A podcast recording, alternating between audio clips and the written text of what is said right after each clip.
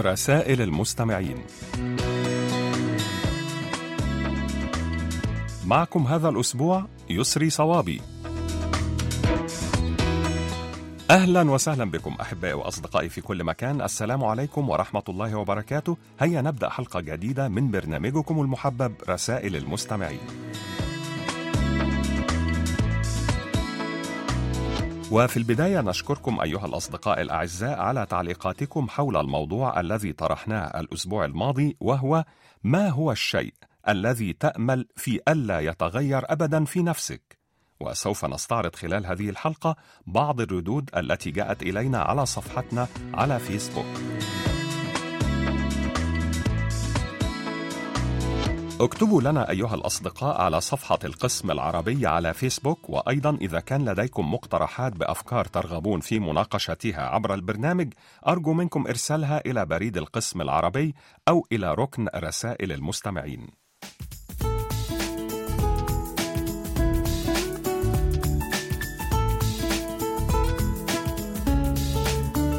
أما الآن فسنبدأ في استعراض مساهماتكم الجميلة ومعنا في البداية مساهمة من المستمع والراصد الرسمي محمد بودوخة من مدينة العلمة ولاية سطيف الجمهورية الجزائرية ويقول قيل لحاتم الأصم وكان من الزهاد على ما بنيت أمرك فقال على التوكل على الله ثم قال بنيت أمري على خصال أربع علمت أن رزقي لا يأخذه غيري فاطمأنت به نفسي وعلمت أن عملي لا يعمله غيري فلم أشتغل لغيره. وعلمت أن الموت يأتيني بغتة فأنا أبادره. وعلمت أني لا أخلو من عين الله حيثما كنت فأنا مستح منه.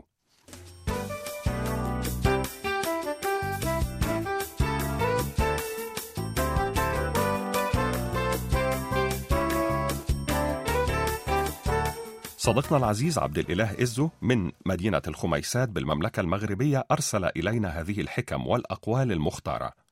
دائما يستطيع الأطفال أن يعلموا الكبار ثلاثة أشياء: السعادة بلا سبب، الانشغال بشيء ما، ومعرفة كيف يطلبون ما يرغبون بكل قوة. لا تصحب من الناس سوى من يكتم سرك ويستر عيبك وينشر حسنتك ويطوي سيئتك فإن وجدته أغناك عن الناس. إذا كان البشر يقومون بفعل الخير فقط لأنهم يخشون من العقاب ويتمنون مكافأة في المقابل فنحن اذا كائنات مثيرة للشفقة حقا. الوقاحة هي أن تبتسم لي وقد أكلت من لحمي حتى جف لسانك. والاستهانة هي أن أعلم بكل ذلك وأبتسم لك. يتكلم الحكماء لأن لديهم شيئا يجب أن يقال. أما المغفلون فإنهم يتكلمون لأنهم يشعرون بأنه يجب عليهم أن يقولوا أي شيء.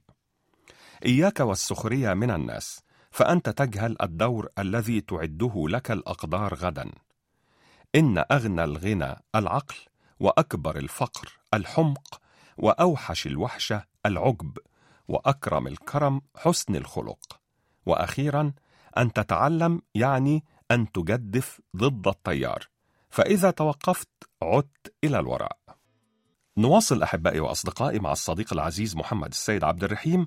وعنوانه شارع الشوشة مركز الحسينية الرقم البريدي 44654 محافظة الشرقية جمهورية مصر العربية وقد أرسل إلينا هذه الأقوال. لا تحقد على أحد فالحياة جميلة ولا يشوه جمالها سوى الحقد. من ساء خلقه ضاق رزقه ومن هان عليه المال توجهت إليه الآمال. الحياة بدون مال كالقلم بدون حبر والمال بدون حياة كالحبر بدون قلم. لا تجهد نفسك إلى درجة الإعياء فإن الأرض لا تنتج أطيب محصولها إلا بعد أن تستريح.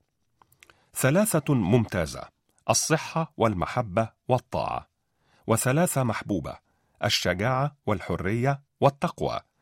وثلاثة يجب ضبطها اللسان والنفس والأعصاب. وثلاثة لا تعود الكلمة إذا انطلقت والسهم إذا رمي والزمن إذا مضى. أحبائي وأصدقائي صديقنا العزيز إدريس بودينا المغربي المقيم في مدينة بيتسبرغ في الولايات المتحدة الأمريكية يحدثنا هذا الأسبوع عن ألوان الفواكه ويقول يعتاد البعض على نظام غذائي بنمط ولون معين لكن لا بأس بإضافة القليل من الألوان الزاهية للطبق ليس فقط للونها الشهي بل لفوائدها المذهلة فالألوان المختلفة والمتنوعة في النظام الغذائي تشير إلى الحصول على فيتامينات ومعادن ومغذيات مختلفة فلا يوجد طعام واحد يوفر كل ما يحتاجه الجسم من عناصر غذائية.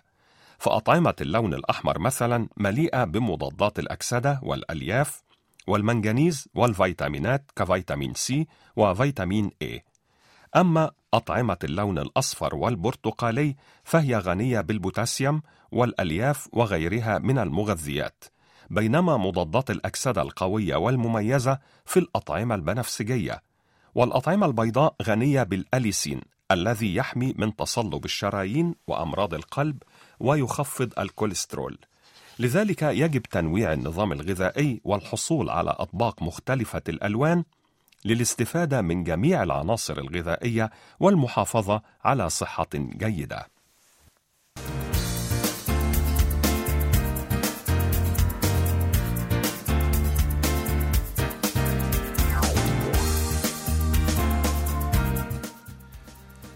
صديقنا العزيز المحب على الدوام علي بن شهرة من مدينة تيارت بالجمهورية الجزائرية كتب لنا هذه المساهمة الجميلة بعنوان عجائب الأم السبع.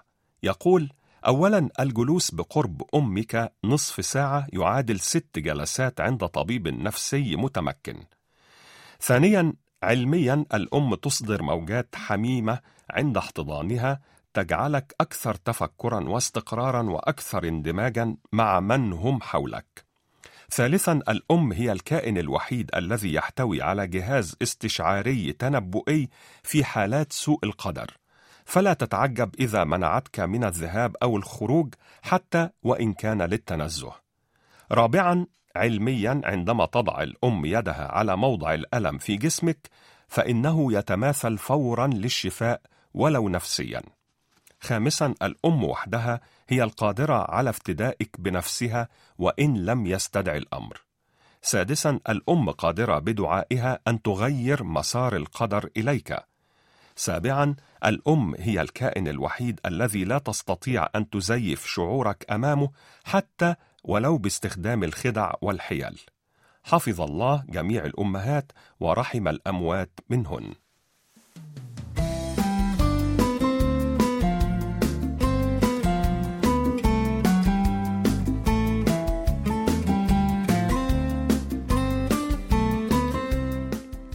شكرا جزيلا لك يا صديقنا العزيز علي بن شهرة ونهديك ولكل الأصدقاء الأعزاء هذه الأغنية الكورية اللطيفة بعنوان Beautiful Beautiful لفرقة On and Off.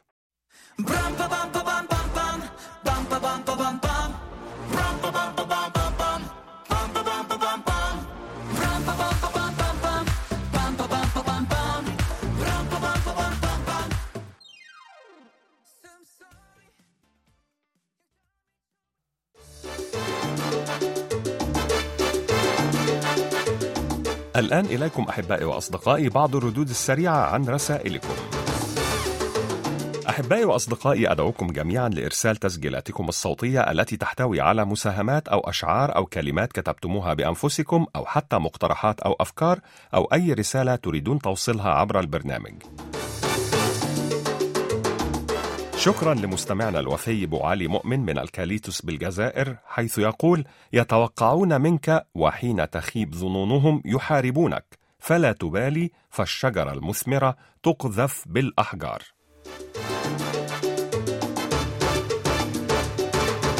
الصديقة المخلصة والراصدة الرسمية أوج شيماء من العاصمة العراقية بغداد نشكرك على هذه الخواطر اللطيفة بعنوان لماذا تقسو علينا الحياة؟ وتقول لماذا نطرق الحديد تحت النار؟ كي نشكله في شكل جميل. ولماذا نرمي الخبز في الفرن؟ كي يطيب وينضج. ولماذا نضغط بقوة على الطين في الرحى كي يتشكل في أشكال جميلة. اذا قسوة الحياة ألم وأنت تتألم كي تتعلم وفي المضرة منفعة. الصديق عبد الله بوي من مدينة جوربيل بالجمهورية السنغالية شكرا جزيلا على هذه المعلومة هل تعلم أن سور الصين العظيم هو التحفة البشرية الوحيدة التي يمكن رؤيتها من على سطح القمر؟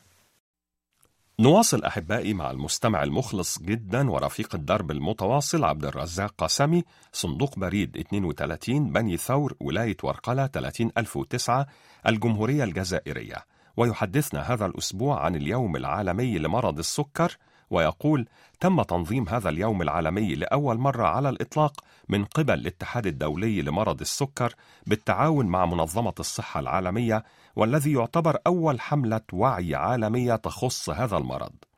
وقد بدأ الاحتفال باليوم العالمي لمرض السكر في عام 1991 نتيجة لازدياد نسبة المصابين بهذا المرض على مستوى العالم، ويشارك فيه أكثر من 350 مليون شخص حول العالم. وتم اختيار يوم الرابع عشر من نوفمبر لأنه هو نفس يوم ميلاد فريدريك بانتينغ الذي توصل إلى فكرة إنتاج الإنسولين في أكتوبر من عام 1921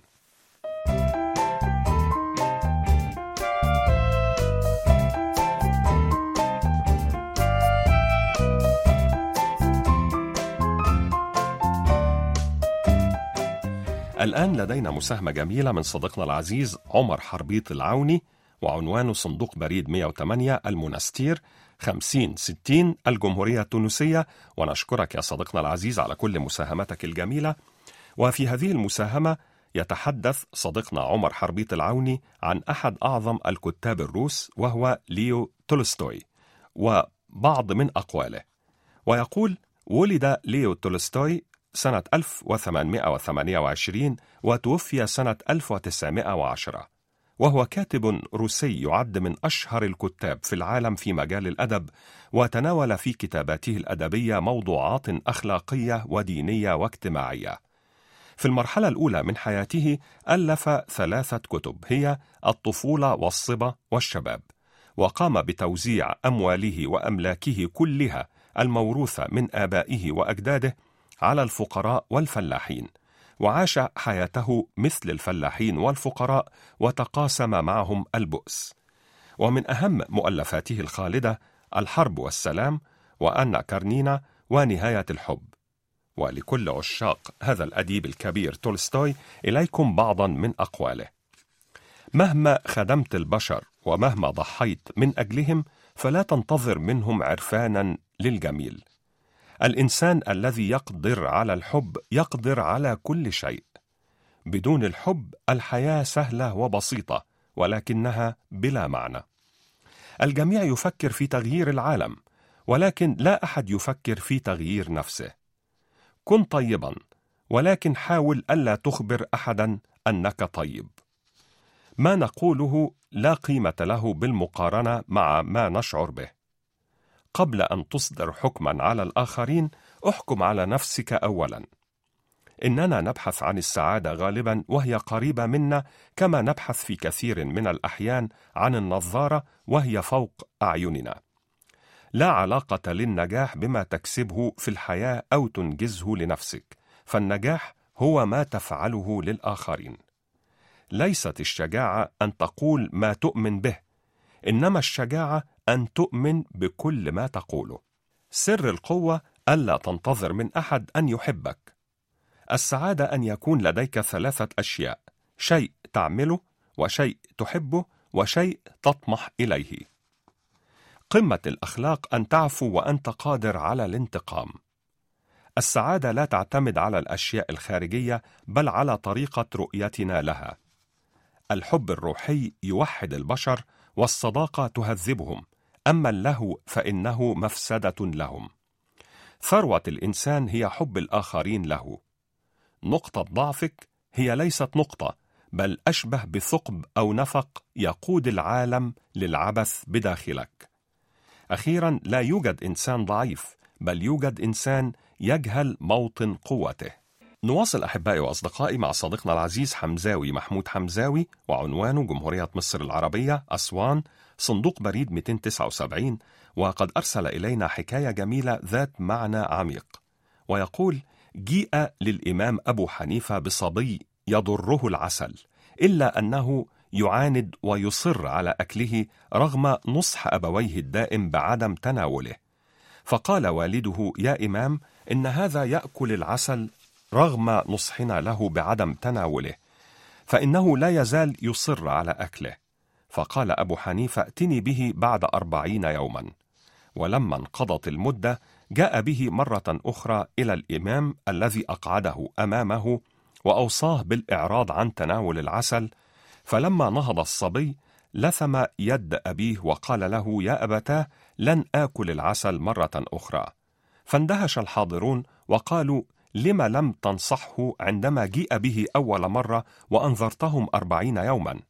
فقال أبو حنيفة لهم حينها كنت آكل العسل فلو أنني حاولت أن أثنيه عن فعل شيء أفعله أنا لما وجدت نصيحتي صداها في نفسه.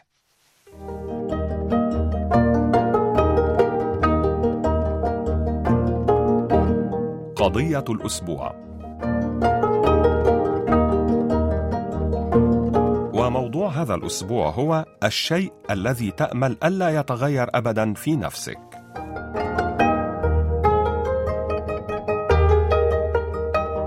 الصديق عبد المحبشي من اليمن يقول الثقة والإيمان بالله تعالى ومحبة الآخرين ومساعدتهم. سمارة تقول أحلامي وخيالي. الصديقة كنزة سليماني من الجزائر تقول بعض الصفات تكبر مع الإنسان كما لو أنها ولدت معه وبعضها يعلم ويتوارث من الآباء والأمهات. ورغم أن الزمن والناس قد يجعلون المرء يغير من طباعه وشخصيته ولكن مع ذلك لا يجب أن نتنازل عن أجمل الصفات التي تميز كل واحد فينا عن غيره كصفة التواضع والطيبة. كيم بوم يون تقول أتمنى أن يبقى إيماني بالله سبحانه وتعالى وبراءتي. هالة صلاح تقول الطموح والرضا. مودة الابتسامه رغم جميع المواقف وأخيرا هاروكا تقول التعامل مع الناس بطيبة قلب وحسن الظن بالله والتفاؤل دائما.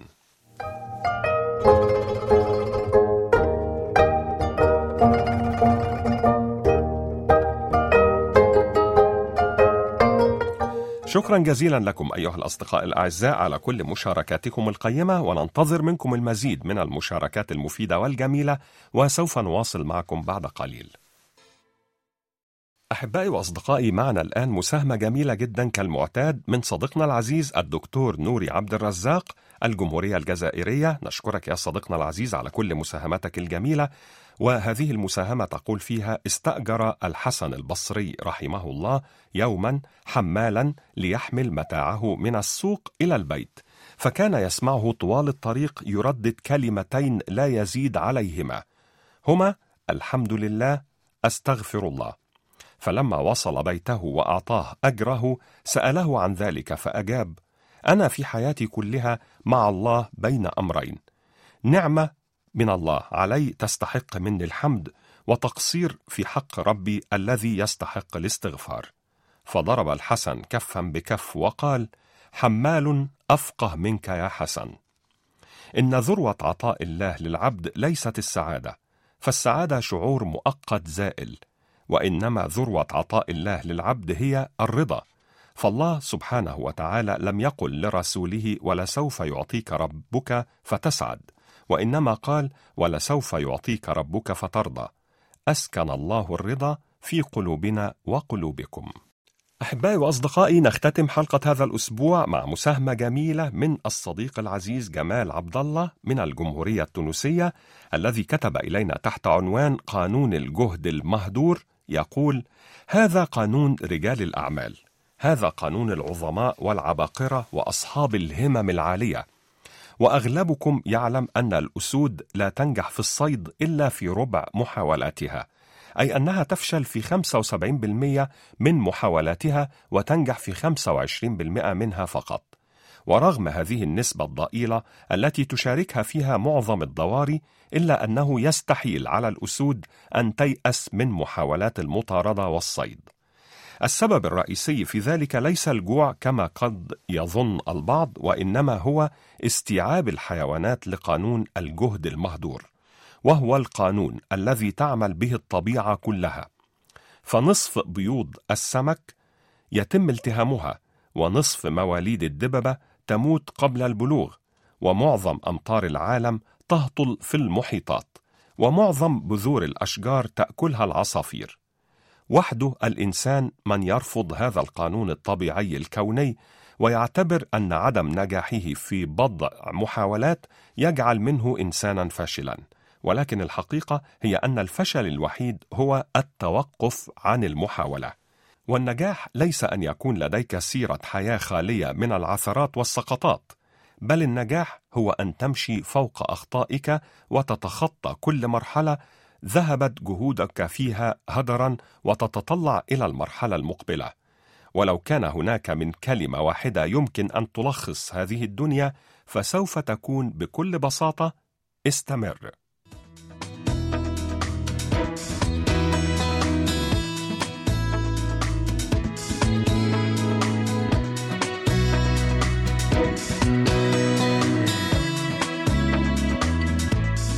أحبائي وأصدقائي سنستمر في القسم العربي في حبكم جميعا وسنلتقي إن شاء الله في مثل هذا الموعد الأسبوع القادم من برنامجكم المحبب رسائل المستمعين وحتى ذلك الحين إليكم تحيات مخرجة البرنامج قمر كيم يونغ وتحياتي يسري صوابي.